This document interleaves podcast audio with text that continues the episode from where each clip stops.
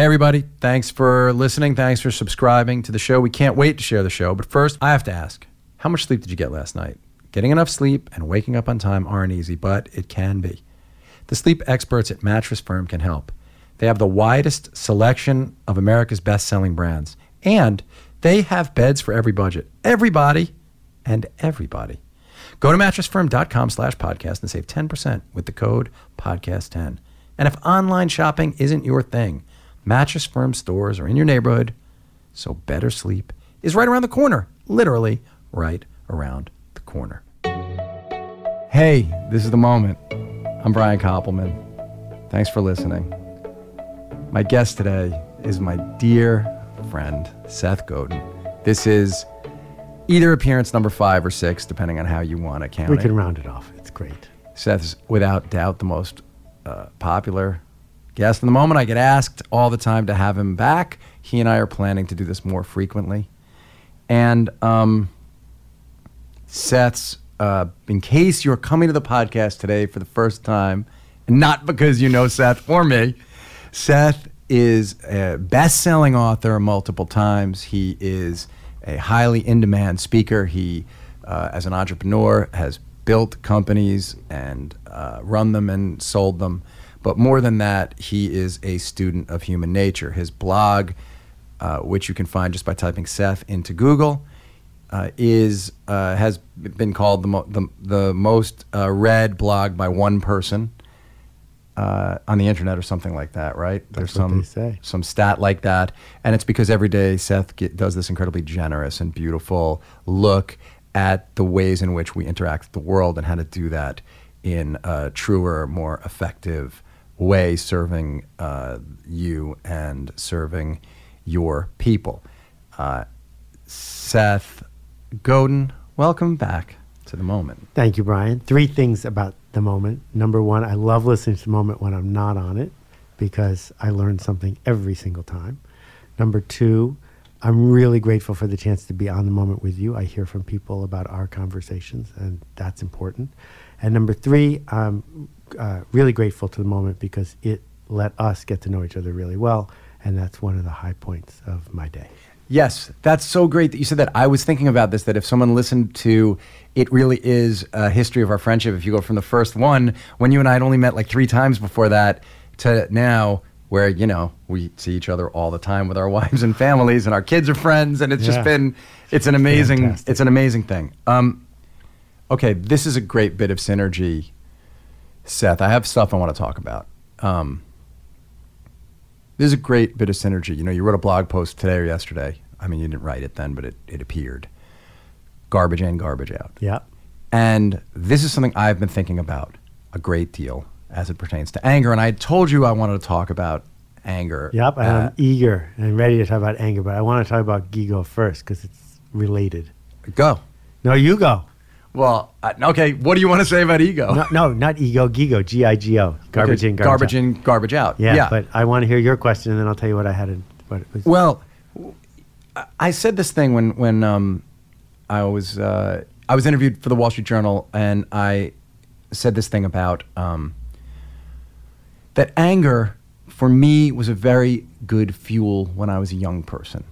I it burned clean for me then, in that it inspired or motivated me, or the or I believed that the anger I had at being either misunderstood or rejected or not seen, in the avatar sense of being Sure. seen, um, uh, uh, gave me the the focus and energy and and and and and really helped me to sort of get to a certain place with my work to finish to you know you'd find you make up an enemy who would be vanquished if you completed this work. And that and that enemy might be part of yourself right and of course I found much more um, uh, pure reasons to to motivate me um, in the in the big ways. But uh, but the the ang- the the sense that uh, the sense of you know what? Fuck you I can do this was powerful. But as I've gotten older I have found it doesn't burn clean anymore. And what I mean by that is there are consequences to living with and reacting to that kind of anger. It it may still prompt you to do work but it doesn't continue to prompt you to do good work and it prompts you to think about all the wrong things when you're doing work I think but a couple of friends of mine, my age, very successful, were like, I still never found anything that burns as clean. So I, that's where I would like you to start. This is, it's such a brilliant way in. This is, as soon as you said to me that you want to talk about this, 400 different things occurred to me. There, you have, there's three books in this for you to write. It's brilliant. It's a brilliant, and it only happened because you've talked to so many people. So here's my take. Uh, first, I'm going to divide it into uh, ways that people do their work in the sense that surgeons, surgeons, important work, you never want an angry surgeon.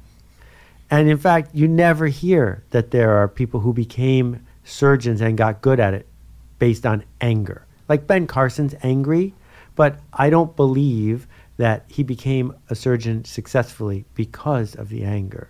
So the second thing I want to say is we've now then taken this group of people, the rock stars, the screenwriters, the people who are in that one little subclass of creative work and said, oh, the angry young man, the angry poet, the angry person who's changing the world. But the angry business person too, who Okay. was told you couldn't get into the Ivy League school and went to the small. I'll give you, know- that one. Sure. But there's a correlation causation problem here, which is there is some correlation between people who are angry and people who have succeeded, but there is also a correlation between people who have succeeded and people who wear glasses, or people who have succeeded and people who limp, right? And so the question is does one need to find anger in order to cause success to happen? Or is it merely coincidental that it happens sometimes for some people? I think you became successful despite your anger, not because of it. And my proof is that you've seen the creosote and all the leftovers that it leaves behind, and you've done the work to get rid of it, and you're more successful than ever now. So there's no causation here. Well, I I- I think I didn't pose it as as as well because yeah, of course, you know, the real reason I changed my life was because I wanted I didn't want to be an angry person. Exactly. I wanted to be a loving person. But we have to find ways, I think, to process rejection and process the feeling that these forces or people uh, Even don't more than think that. we're yeah go Even more than that, the resistance is real. Pressfield's resistance, the thing that gets us to pull back, the thing that keeps us from trying one more time. It is real. There's no doubt about it. How do we engage with it? One shortcut, a juvenile shortcut, is to activate the lizard, the amygdala, and fight back, right? It turns out that's the least effective option because in those moments that we're tapping into our rage and our little kid, our tantrum, we're unable to do our best work because we're not aware of all the others around us. That it's a one dimensional sort of power. And I think where we have to begin, if we're trying to help people break through their block, if we're trying to help people become creative, is to say to them, if we agree that that's the goal, and we're trying to help you find the map to get there, tapping into that may give you a little bit of a short term turbo boost, but it is costing you the professional posture that enables you to do the work you set out to do all along. So you, what you ought to do is not go there the same way somebody who's working on Saturday Night Live should not go to I need cocaine every night because yeah, I was you're not going to get to where you want to go, right? Yeah. So how do you get there instead? And the way you get there instead is by being able to use the expression that was interesting. So that when it doesn't work, instead of saying, I am a loser, I have been assaulted, you can say, that was interesting. What did I learn from just what just happened? How do I turn that, that curiosity, that insight into the fuel for the next Well, I agree that the result of uh, a dispassionate, you know, I talk about how to react to notes, which I wanted to ask you about. oh, I love this. and I one of the first things that you one learns, and I'm still uh, could be bad at it. You know, the show I'm on now, the network's great, and the note process is really smooth. But I, in the wrong situation, I could react poorly. But the truth is, I've realized you wait until the notes don't give you an emotional reaction, and then dispassionately look at them, and then you're able to just improve the thing based on the obje- your objective read which is still subjective, right? But your objective read of what's required. And so that can be the same thing when you get a performance review. Your instinct is to defend all the ways in which the performance review is wrong instead of f- waiting till those feelings dissipate and attacking it, uh, w- doing the work for yourself. But this is why I want to press a little on on Go ahead. on on the question. We love the story of the author who puts her rejection letters on the wall Mm-hmm. and who wants to show all those people that she's a great author and they screwed up.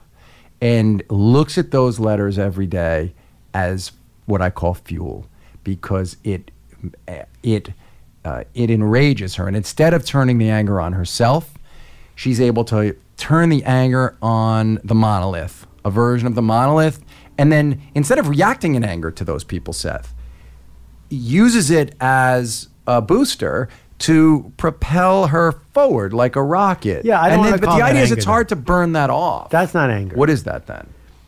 anger for me feels like uh, someone tweaked a nerve in me and I have to extract that back at them, right? So that anger is, I interpreted an input and I reciprocated.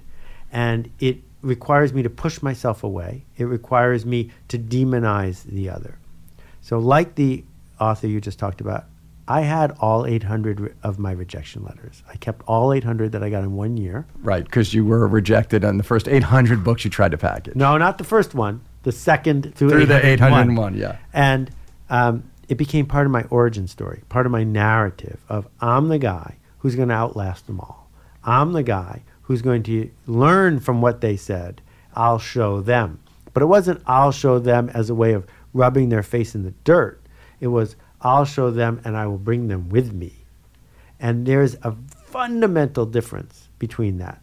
And I, and I, you know, you, you talked about the reviews and you talked about notes. So my new book comes out in November. I got what I do is Say I- the name of your book. it's called. Oh, I didn't want to pitch the book. It's called "This Is Marketing." It's a wonderful book. I've read it. Thank you, Brian. I get it copy edited before I give it to the publisher. I've been doing that for the last nine books because then the publisher thinks I'm a really good writer and they're not spending all their time fixing commas. We can get right to the other part of it. Well, new copy editor at the publisher sends me back just annoyingly, annoyingly off They bothered. No, it's bothered you. they were horrible. They were, and the first eight responses I had to it were more and more angry than the ones before. And what I was doing was um, disagreeing with her just because she was being disagreeable, not because it was making the book better. I was standing my ground, and I saw this after this one page. There were eight notes on the first page, and this the book's 200 pages. There was going to be a lot of this. So I stopped. I deleted everything I had typed. And then, in the answer to each one of the first five notes she gave me, I wrote, Thank you, period. And then in my head, I said, This person is really going further than they even got paid to go. What a commitment on their part to try to make my work better. Thank you. And then I politely explained why I wasn't going to change the things I wasn't going to change. But once I had typed thank you, and I meant it in the sense that if she'd sent me no notes, that would have been worse, Yes. right? My posture changed, and my posture changed from anger to possibility. And did lucidity come from that? Yes, exactly. A- And have you trained yourself to do that? Yeah, and I've trained a lot of other people to do that in the Alt MBA. That a key part of in the Alt MBA we have 12 projects, and people give you comments on every one of your projects. So Yeah. you're going to get more than 60 bits of feedback in 30 days, which is more feedback than most people who aren't you or me ever get. And what we teach people is begin with thank you. Thank you for taking the time to comment on this. Thank you for thank you for seeing this sentence. Thank you for seeing this sentence and caring enough to misinterpret what I said and you saw it this way. And if I had seen it that way, I would have said what you said. And if you can do that, then you can go to the next step, which is okay, that person's correct in their response to what they thought they read. How do I change my work so that either it's not for them or they won't read what they thought they read, they'll read what I actually wrote. Yeah. And so, what is it about this idea in the culture of the brave soul willing to defy the convention by being mad as hell and not going to take it anymore. And the the and, and and for me, one of the reasons that's so resonant is there are so many in our society, and why I've been thinking about this anger is that we're all. It's funny. Um, I'd said this to you a couple weeks ago that I wanted to talk about this, or whenever I said it, and then I saw today that Ezra had a podcast about this with Arthur Brooks, where they I didn't get to listen yet, but they're talking about anger, and I, I they're talking about it, I think in a political context, Right. But it's all tied in be, because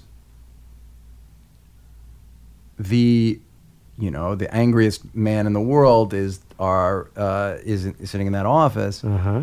and it makes it makes you have to question in a way anger as a mode of as a prime mode of communication and inspiration. Okay, I want to unpack some of the earlier things from that sentence and then get to the Yes. last part. Um, in media, in particular, for a very long time, there were middlemen. And if you listen to the middlemen, the middlemen made your stuff average, and then it failed. And so, in order to be Stanley Kubrick, right, in order to be, um, Yes. you know, any of the greats, you had to say to the middlemen, no. And that is Martin Scorsese, Yeah. right? Yeah, Right? you had to And- say no. I'm going to do it my way. And that is where the legend of the artist who cares about her work comes from, which is the middlemen found the artist difficult. But we talk about the artists who figured it out only because they were right. Once there are plenty of artists who were difficult who were wrong. We never heard of them, right? Yeah. So, but what's shifting is middlemen because you don't have a middleman with a podcast or a blog. You don't have a middleman when you're putting a video on YouTube. You don't have a middleman, blah, blah, blah, blah, blah. So when you're talking to screenwriters who want to find an agent, the agent is the middleman. What they ought to do is make something amazing with no middleman on YouTube. Who's it for? Well, some people will look at it and say, that. And that is a shift because it lets us go to the people who it's for. So now I want to go to the politics thing because there's two parts here. The first part is that successful politicians are now demonstrating again and again it's about satisfying your base, not satisfying the non believers. And too often, people who want to make things better seek out the one person in the room who doesn't get the joke and try to persuade them that they're right instead of activating the base. And if we learn anything from what's going on, we, I think we have to keep coming back to there are people who want to hear about making things better. There are people who want to hear about doing things that are right. Let's talk to them and ignore the people who don't get the joke. Okay, you just said something so great. It's, it really got me thinking about about this notion, which is why do we seek out that person? And, and this ties right into the thing I'm I'm asking about globally, which is where this anger comes from, why it seems like it serves us, even if it doesn't. And and it's about being misunderstood and the frustration of being misunderstood. And frustration and anger are cousins. Mm-hmm. And the the feeling when you're trying to do good work, if you're genuinely trying to do good work, and it's not received as intended, meaning you get because sometimes I used to think it was only when, when if uh, someone in a position of power, middleman above you, had this uh, gave you a note, it could drive you crazy. But I could get a note from someone who's subordinate to me, and if and if it seems to me like it came from them not understanding, I can get frustrated with the interaction, frustrated at myself. So then you've set up a bad narrative for yourself, Right, For sure, but- non-productive. yeah, non-productive. I mean, I'm I'm I'm recognizing it. It's better, but being misunderstood is you feel accursed when you're misunderstood, uh, especially for people who want to who who want to be communicators. Yeah. And so, what do you defa- How do you train yourself to default to something other than frustration or, or anger uh, when you've put your heart on the line? Because yes, you caught yourself on that thing, but we've also had conversations about situations where you have been misunderstood, Oh, every, I'm misunderstood every day. and it's frustrating. Yeah. So, how do you breathe it out? Well, the biggest thing I do is I cheat. I don't read it. Sure. I don't take the notes. Notes require enrollment, and I am not enrolled. that if I write something like I wrote today, and it really made an impact on 47,000 people, and a 100 people hated it, and they want to tell me about it, I don't want to hear. I don't want to hear because it's not going to make my work better. My work is not for everyone, and it, it, this one didn't work for you. I totally get it. So we're going to print up "Stop Stealing Dreams," the manifesto that I did about education. It was six years ago, and I wanted to put some blurbs on the back cover. So I went to Goodreads and read some of the reviews of this oh, free. Oh, I thought you never do it. I know it was I for thought you work. never though. read the It wasn't for my ego. It was for work. I needed three blurbs.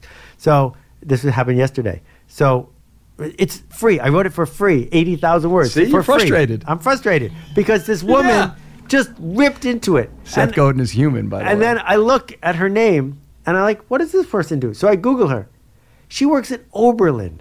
Oberlin. There's not one person at Oberlin who disagrees with the core idea of that book. There's not one person. I thought, you know, she was a Navy SEAL or something. No, she works at Oberlin. So I just want to f- get on a plane, fly to Ohio, and say, wait, wait, you didn't read page seven. right, you misunderstood. Exactly. So, what I'm getting at is if you're not enrolled in taking the notes, then do what Penn does. Penn doesn't read the reviews of his work. Why? Because it's not going to make the work better. You're a professional. So there's lots of things. Surgeons, back to surgeons again, they rarely do surgery with their hands dirty. Why? Because if your hands are dirty, the surgery's not going to go well. So just because the review is there on Amazon a click away doesn't mean you need to read it.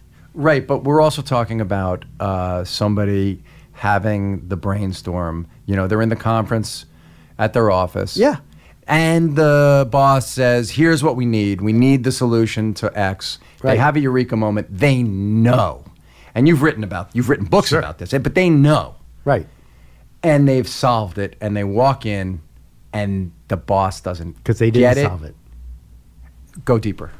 They didn't solve it because the act of working in an organization is telling a story about the work that makes the person who has to buy the story happy to buy it. If you say, I can prove I'm right, it's irrelevant. So Ignaz Semmelweis, one of the greatest scientists of all time, figured out that not washing your hands after you're in the morgue delivering a baby, you're going to kill people. He proved it. He proved it beyond any shadow of the doubt. It took 20 years. Yes, they didn't wash their hands forever. 20 Yes. years. Why? Because Ignaz Semmelweis was a jerk. That's why. the It's told reason. great in uh, Atul Gawande's book, right? He tell he does a great job of telling, I think, the story in a a, a long way about Yeah. how it happened and why it was so hard to happen. So he didn't solve the problem. If he had solved the problem, he would have told the story in a way that would have raised the status of the people who heard the story so that they were eager to take on the shift he was bringing forward. And and maybe if the thing that happened was he got frustrated and angry and walked away, he he did a in a complete disservice to everything that mattered to that guy to him, as opposed to finding a new way to tell the story. And he killed thousands of people because he let his anger get in the way. He killed thousands of people. Like if he had taken a machete and run down the streets of Hanover and cut off people's heads, he would have killed fewer people than he did by getting angry at the medical establishment and walking away for 20 Is that what happened? He walked away. Well, he ended up as a, at a second-rate job at some other hospital because he couldn't figure out how to spread his idea the way Louis Pasteur figured out how to spread his idea. Imagine learning new recipes from Gordon Ramsay or photography tips from Annie Leibovitz. Now you can with Masterclass. Let me tell you, the David Mamet Masterclass for me, uh, I was so excited to watch that one. I haven't watched the Aaron Sorkin yet, but I plan to because he's a super genius at writing television. Uh, I wouldn't be the writer I am without David Mamet, and both of those people are on there.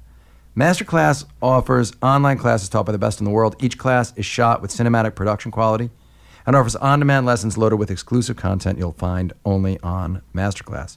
You can choose lessons from classes taught by over 35 masters, including Malcolm Gladwell, Ron Howard on collaboration, astronaut Chris Hadfield on traveling to Mars, and so many more. Plus, new classes are always being added. Whether you are pursuing your passion or developing your career, you'll find a masterclass for you. Masterclass has even been featured by the New York Times, Vanity Fair, and ESPN.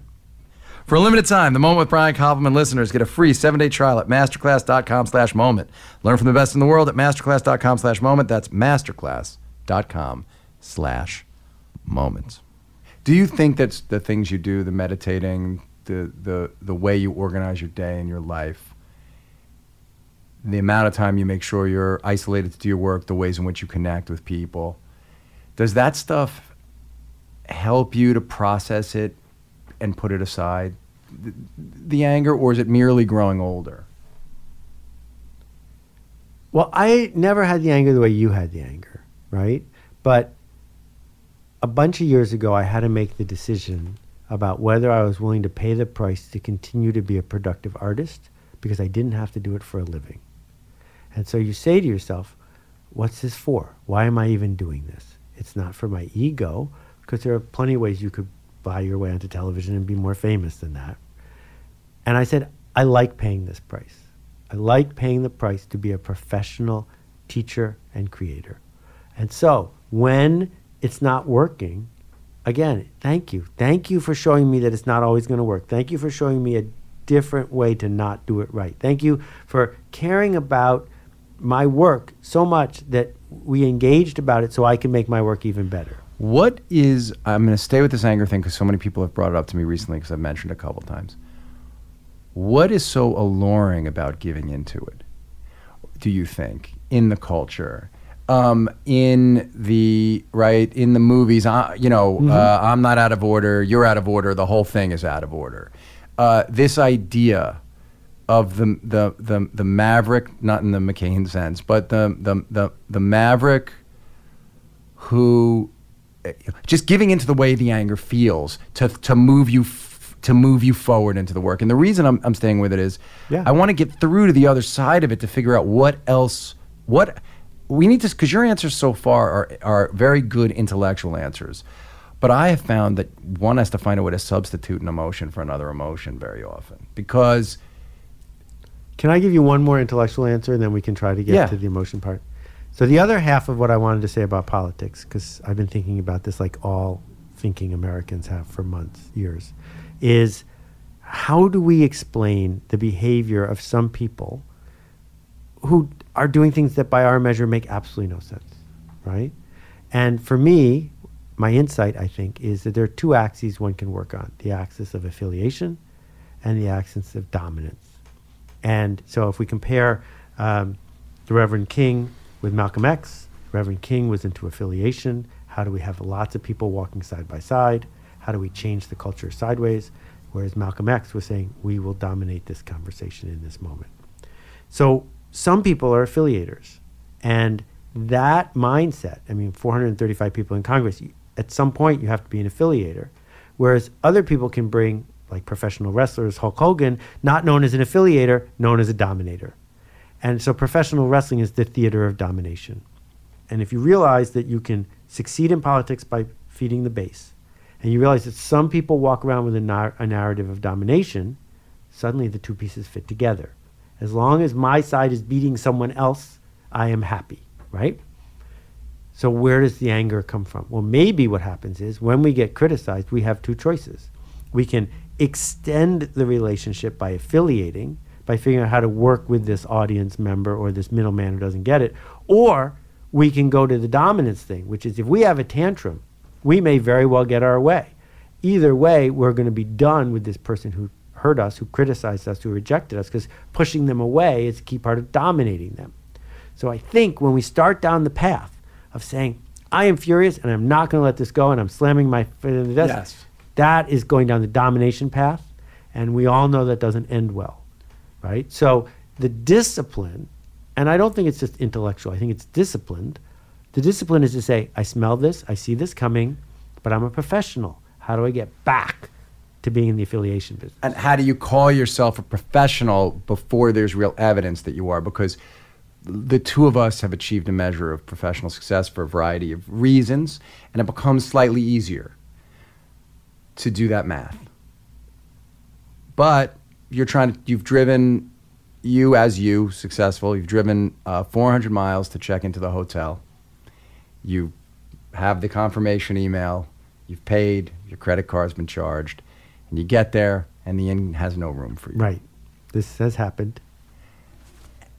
And so there are a couple of ways you can try, and, and it's, as you say, a middle manager who doesn't care. They've had whatever the computer malfunction was, you were the 17th person who's come in and they don't have a room for you. What happens to you emotionally in that spot? It has dramatically changed as a result of training. So walk us through that. Well, so this is a different kind of anger that I certainly was feeling at 24. And you've heard me talk about Zig Ziglar before, but Zig's thing was we are constantly putting bad news into our head. We're po- constantly putting experiences into our head. And if you just read or listen to something good every once in a while, it'll get outweighed. So I would listen to his tapes two, three hours a day, every day for four years. Right.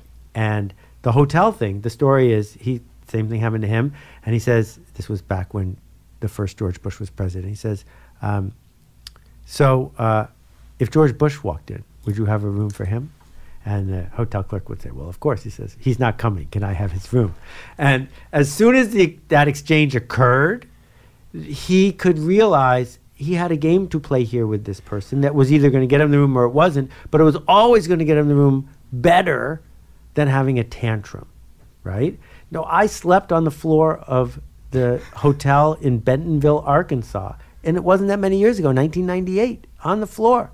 So I know the feeling of losing that exchange, but I also know that angry never won that exchange, not in my experience. So why you, why'd you do it? Did, did you enjoy it? And so you've trained yourself to in the moment, because this is the emotional piece. Right. To in the moment go to I'm now playing a game. Yeah. I'm engaged now That's in a game and I have to find Exactly. a strategy. Right. And and I can relive the frustration later. Exactly, But if if, I I, can to. switch now, I can actually win the you basically convince yourself Yeah. I can win uh, I can win this instead of giving into I've been defeated or I'm losing so I'm going to push back with force Yeah. you go to well now i'm in a contest now i'm going to aff- either affiliate with this person make them laugh connect or i'm going to try to find a strategy which may involve sleeping on the floor. But the point is to say, to begin with, isn't that interesting? Makes it, oh, I'm going to learn something about human nature right now. And I already know me, so I'm going to learn something about this person. I'm going to learn something about this system. I'm going to learn something about what might happen here. And it's not just a That's hotel great. clerk, it could be the person in the third row. I gave a speech in Mexico last year. Someone in the third row talked on her phone. she didn't listen on her phone. She talked on her phone throughout my entire talk. And the right thing to do would be to pretend she's not there and do it for the other 2,000 people in the room. So most of the time I was able to do that. But every time I glanced over and she was literally talking on her phone, I, I, I lost it, right? And I knew that if I had had a tantrum on stage, it would have been justified, entertaining for the audience, and would have ruined my day because it would have been a moment that I would not be proud of. So instead, I'm thinking, well, this is interesting. What could I do differently that would momentarily change this interaction? well that outer fo- the, the sort of you said a couple different things that all make sense but the idea of when you say oh look this is fascinating or this is compelling or this is a wild situation and you focus on the other person i was watching the poker world series poker the other night and i was watching that when a guy made a big bet normally often you'll make a big bet and then you try to stay very still and not give up anything about yourself. But this one poker player i noticed instead started staring at the other player and actually trying to learn something from the other player when he'd put himself in the vulnerable position Yep. he then started instead of it being about i hope i don't give anything all he was doing was watching you to see how you're going to react Right. and it whether he was actually watching you or not or learning something i was like that guy's impossible to read right now Yep. because he's not looking at himself Exactly. he's looking there Brilliant. and i thought i was like that we can all use that Right. because we all walk around because of the phone and the social media and the selfies we're all constantly managing this perception of Yeah. ourselves. We're all s- self-involved to some extent, which is the the downside of this kind of anger. Is then the narrative is all about I have to get here, I have to change this, I have to instead of my work has to be good. Uh, the the thing I'm doing has to be compelling. yeah. That's the switch I feel like right and that's what and that's and that's what my definition of a professional is. So when i was my first year in the book business i made $5000 i made 2500 because chip conley made half. So i made $2500 But I, within a couple months, was a professional, even though I wasn't getting paid for it, because I could go to a lunch with a book editor and be treated like someone who was allowed to have lunch with a book editor. And that was a big shift for me. So there's a room here in your office that all the rooms have little nameplates on them. There's a room on the way to the men's room. It says unsupervised. I love that. I think it's, a, ti- it's a title. I think it's a it's, a title of somebody's movie. Well, it should just be a word that can go on room. Yes. Right. Unsupervised, because that word is so powerful for most people. When was the last time you were Mm. actually unsupervised? You were supervised as a kid. You were supervised through school. You were supervised in your job, supervised in a team sport by the coach. We don't spend a lot of time being unsupervised. What do we do in that situation? Do we take responsibility? Do we ask for authority? Do we are we generous? Do we wh- wh- how do we act when we're unsupervised? And I would argue that what makes someone a professional is that they can be unsupervised. and in fact, that they they almost want that. Yeah. They want that time and the trust. and the trust to do their thing. Well, okay, related to this, I, I, I've been thinking also about fear, uh, which is another related emotion. Mm-hmm. And I wanted to get um, a little bit, ask you something a little bit personal, just trading a little bit on my knowledge Uh-huh. of the real person. Um, of you know your your life, which is I mean you've said this on on my show, so it, actually also. So you've just written this book, and the book is coming out. But two years ago, you told me you were never going to write another. I'm a hypocrite for sure. no, that and that's the easy answer. But no, I'm, I want to talk about the process here. Okay. because Seth, the book business made you angry. Disappointed. And I would say both. Tell me, you don't mm-hmm. think it also you you don't think because I would hear you sometimes talk about the way in which publishers would tell you that, one that they were going to market a thing. I would ask you just to ask yourself: Was it a combination of a little bit of anger and a little bit of disappointment, or only it was, disappointment? It was such such deep disappointment. Okay. Because I care about these people. I course. like these. Well, they're most industries I've been in. I'm happy when I'm out of that industry, right? Like I made a, a movie with a union cast. I've I, Yes, Aaron yes, you can move on. Of course, you can move Like, on. I, but book publishing, that's my home. You right? love books. These, I love books, but I love the people too, and they care. But they kept disappointing me because they saw it coming, and when they didn't see it coming, I told them it was coming. All of the things, and they heard me, and they couldn't move away from it. Right. So when I'm in a Cassandra sp- situation, it gets. I would express it as like sure disappointment, but also some kind of being mad that they didn't get it. Uh, but can you just talk a little bit about because you you did the thing in a really deep way that you encourage people to do, and and. I- I will just say, you know, Seth. Everyone who meets you thinks you're a wizard. They think you're in a in a way su- superhuman. You know, even like super smart people I know, really because you speak in paragraphs and because you're so wise and you work so hard to learn so much. But the truth is, you're a human being, and you were uh, you were casting about a bit. A lot. Yeah. and it didn't this didn't come easily to you. And i think that that's important for you to talk about a little bit which is for you had and it's not just i'm a hypocrite i do it's like you were hurt uh, by the business and by the cost. How did you make the decision to do this? And then how did you shut the world out? And how did you shut your own disappointment out to produce this book to write this book and take the risk of engaging with the publishing business again Okay, well, I'm not sure I can make it as dramatic as my fiction writing friend can, but I'll do my best. did i say anything untrue no, but you put a wonderful point on it. Um, what does it mean to do creative work? Any creative work. It's work that hasn't been done before. So it's completely different than paving a road. There's a spec to do certain kinds of work. There's no spec to do creative work.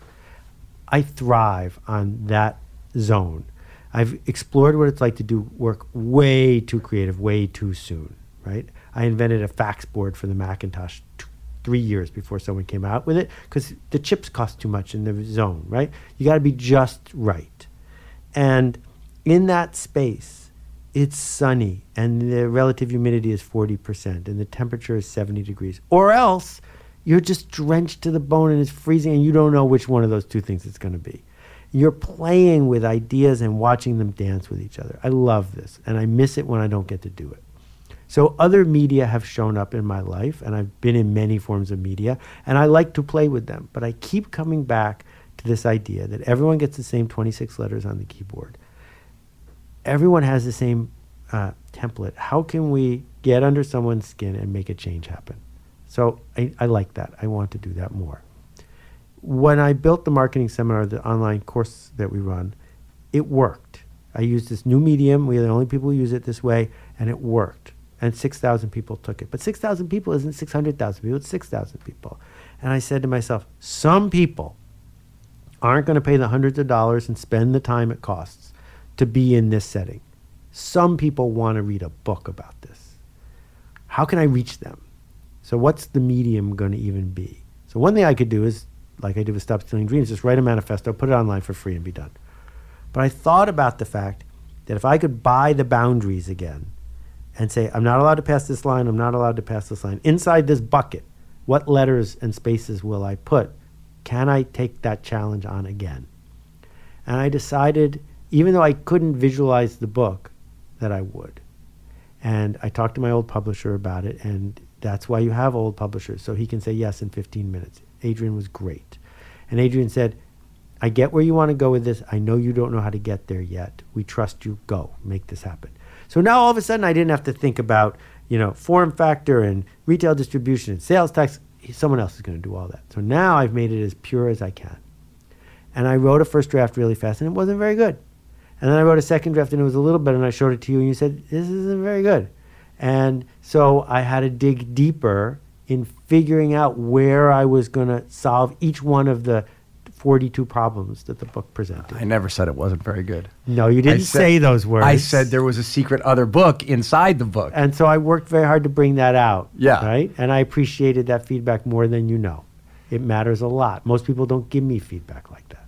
Well, it, I I love the book and I love what was inside it. The thing is, you know, you're the you are the best student of human nature I know, and so I and that was all in the corners of the book. And when people read the book, they'll see that it's in there, and and they'll you know they'll learn a lot uh, about it, um, and about how to tell their story in a compelling way.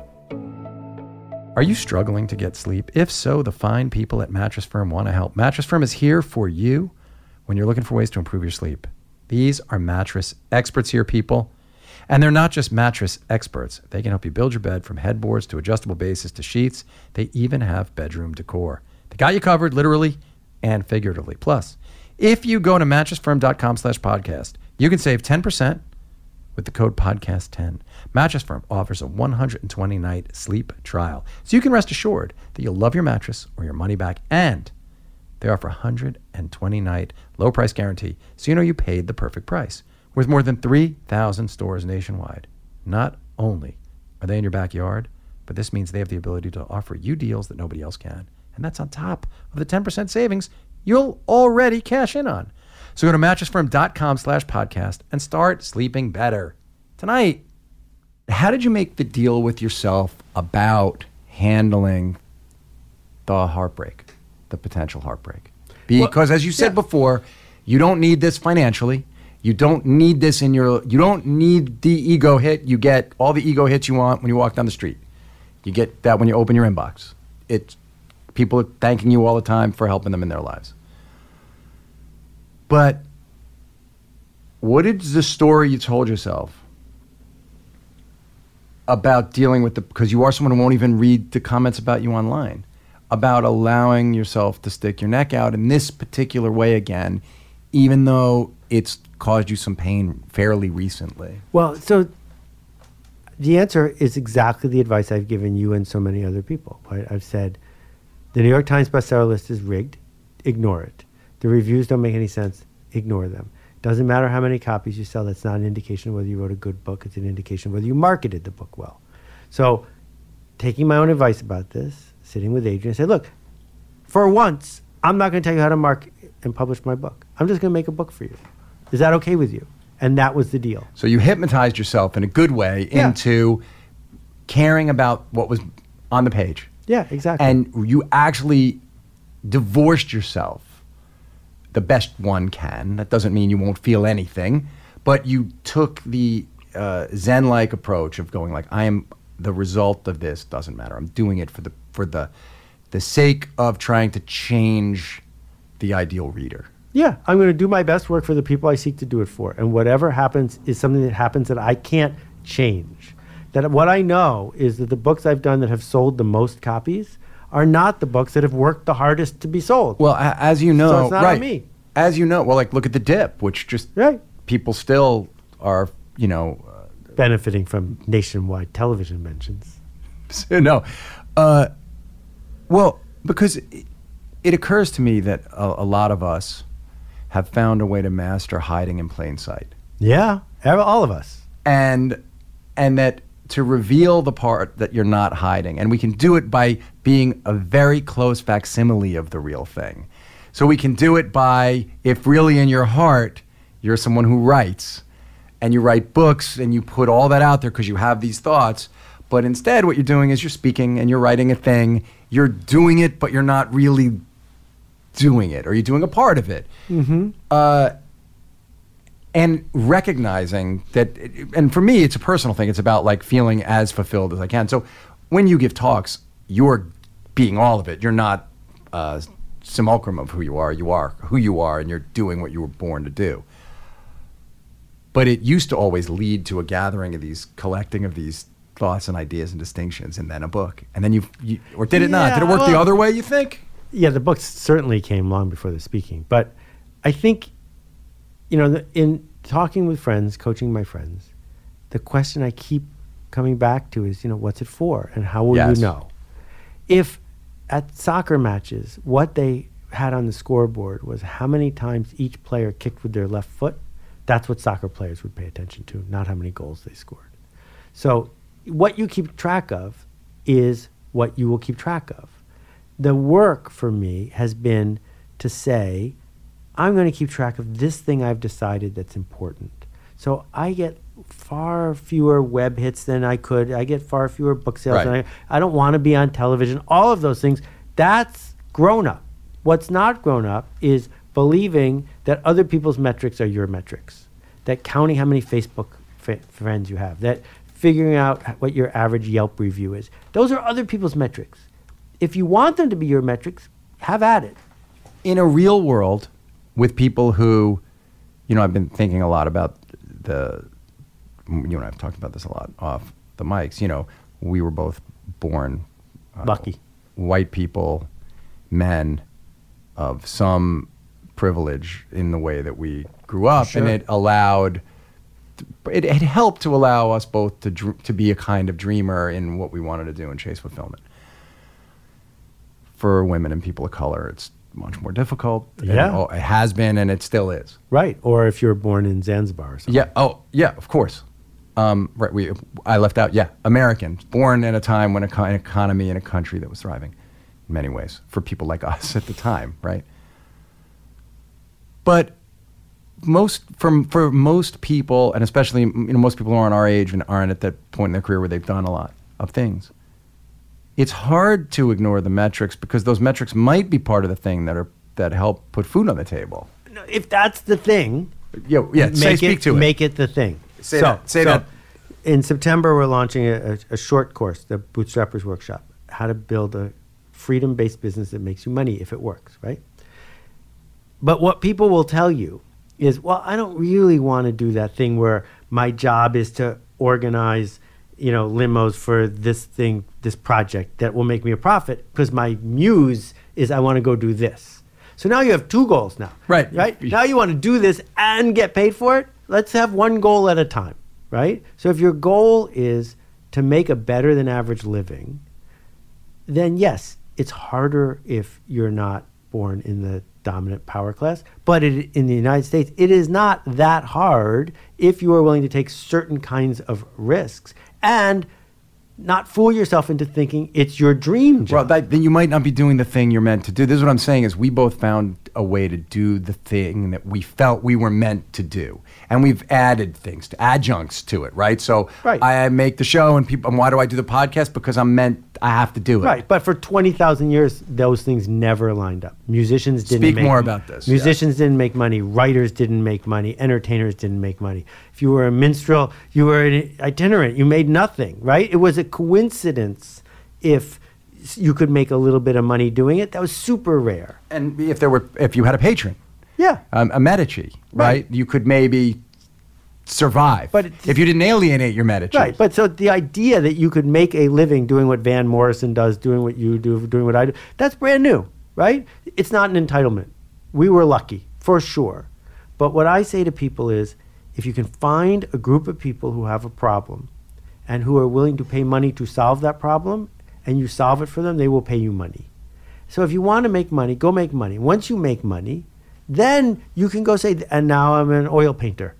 But when you start being an oil painter and say, and I must make $150,000 a year from my oil painting, what you've actually said is, I don't want to be happy. Yes, Acuff, Acuff and Pressfield both talk about this well, I think. But A- Acuff talks about, uh, and the Dip, your book, speaks about a different aspect of it. Uh, but Acuff in two of his books talks about when to quit, and uh, in a pragmatic way. You're talking about when to quit in an emotional way. Yeah. He's talking about when to quit pragmatically. And, and one of the great things that he points out, Jon Acuff, is do the other thing. What people know, I don't love the term side hustle, but do the thing that moves you. You don't have to wait to do it. You might have Right. to wait for, to, for Do it it to on the pay you. weekends. Right. Do it for a half hour every morning. Exactly. And like you know that For the I- right I- reason. I, I didn't quit. I think one of the key reasons that, uh, given everything else I said, but one of the key reasons that it worked for me when I finally tried to do it was that I didn't quit my job. I didn't put so much pressure on myself to Mm-hmm. Right. do it. And you I were just measuring the right thing. I worked a couple hours a day. I felt really alive at, at, at writing the script. I felt super alive in those moments. It didn't matter to me if I lost sleep to do it, if I had to wake up extra early. I was going to show up and do it because in those moments I felt alive. And it took so much pressure off the workday because I wasn't looking to, to the workday to solve those problems for me. Right. I could be there without misery. Exactly. And the mistake people make, they make many mistakes. One of the mistakes they make is getting a job that grinds the life out of them. And so they don't have anything left Yes. for the, their passion, right? So you're going to need to bring some insight and energy to the job part too. But the other mistake, the bigger mistake is because we're hiding, we keep ratcheting up how much we need before we call ourselves a creative. Well, the gre- and the great thing about this approach that you're talking about is that it solves the talent question. You know, the thing that I used to say a lot on the podcast in the first couple of years was that the the line between being delusional and an artist is so thin. And when that's really made manifest is if you've quit everything else and it's all that you have. Right. Because then the question people are asking me, what if I'm not talented? Or what if she's not, you know, my kid wants, what if my kid's not really talented? And I always say you can't know until they do the work for like a concentrated amount of time. But the talent question becomes irrelevant if you're not counting on it to make your whole livelihood in the moment. The talent question will solve itself over however much time if you're sustaining yourself some way and then just doing the work in this slice of time that you so I'm wa- I'm walking through a nursing home in 1987 that is going to be acquired as part of a six nursing home deal because I'm going to build a spreadsheet for twenty thousand dollars. It's going to take three months of my life. And nursing homes smell terrible. And I'm in this nursing home doing this work. That's my living. That's what I did for a living. But what it did when I got home is I said, safe writing isn't going to get me out of the nursing home dangerous writing is going to get me out of the nursing home. Writing that makes me uncomfortable is going to get me out of the nursing home. And this is a good reason to do it. Now, you might call that anger. I don't call that anger. I say, oh, I get it. If I want to do this and get paid for it, I can't coast. I have to figure out how to expose myself to emotional danger because safe work isn't going to pay.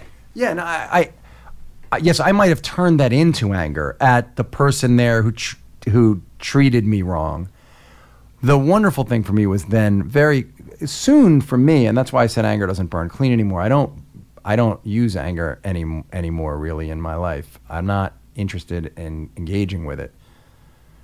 And I even have seen uh, people who I had been at, like people who I felt like I'll show them. And I see them now, and they come up to me, and I would have imagined, and they're nice, and they will say to their kid, "You know, Brian and I were great friends at blah blah blah," and I'll remember the way they really treated me. And what I thought I would do would say to the kid, "Let me tell you about let me tell you about your father. Let me tell you how he treated how he treated uh, his friend." Uh, But instead, I just give them a hug to, and say like, "Great to see you," and uh, say a funny thing about the way the person played tennis, and move on. so the people who I could have harbored a grudge with, so far, more than seventy-five percent of the time, don't even remember having engaged with me. Don't have any recollection. How's that? po- What do you mean? They didn't remember rejecting my book. They didn't remember that I pitched them something. They didn't remember that they were the giant impediment between X and Y. That, you know, you're building uh, an internet company and there's some key player in Yeah. AOL who just completely backstabs you. No recollection. Yeah. So in that case, it doesn't. It there. You gotta let it go. Well, 'Cause what I had let it, let it go a while ago. What I'm saying is, there's no revenge possible when the person doesn't Yeah, that's what I'm saying. remember That's why you have to doubly let it go. Um, lastly, you said, even though there's so much, but lastly, you said you wanted to really talk about garbage in, garbage out, Right. as it relates to all this. And here's how I understood it reading it, which is that uh, it's another form of making an excuse for why your performance isn't good. It's worse than an excuse. Why? It's blame, Sure. right? Well, which gets us right back to anger. Right. So like this is something software engineers do worse than almost anybody. So what happened to me is I was using this device and I went to the discussion board and I said, this device isn't doing what I think it ought to do and blah blah blah and here's how I think you could fix it. And one of the other users wrote back, garbage in, garbage out. What do you expect? Because the materials I were using was using weren't The materials they were using, the, or you the were materials using? I bought from them to use in Got their it. device, right? And I, that made me furious, not at him, but at the very concept, right? That if you want to make something that you're proud of, it also has to be resilient. It has to be resilient in that it can keep the promise you made to the user.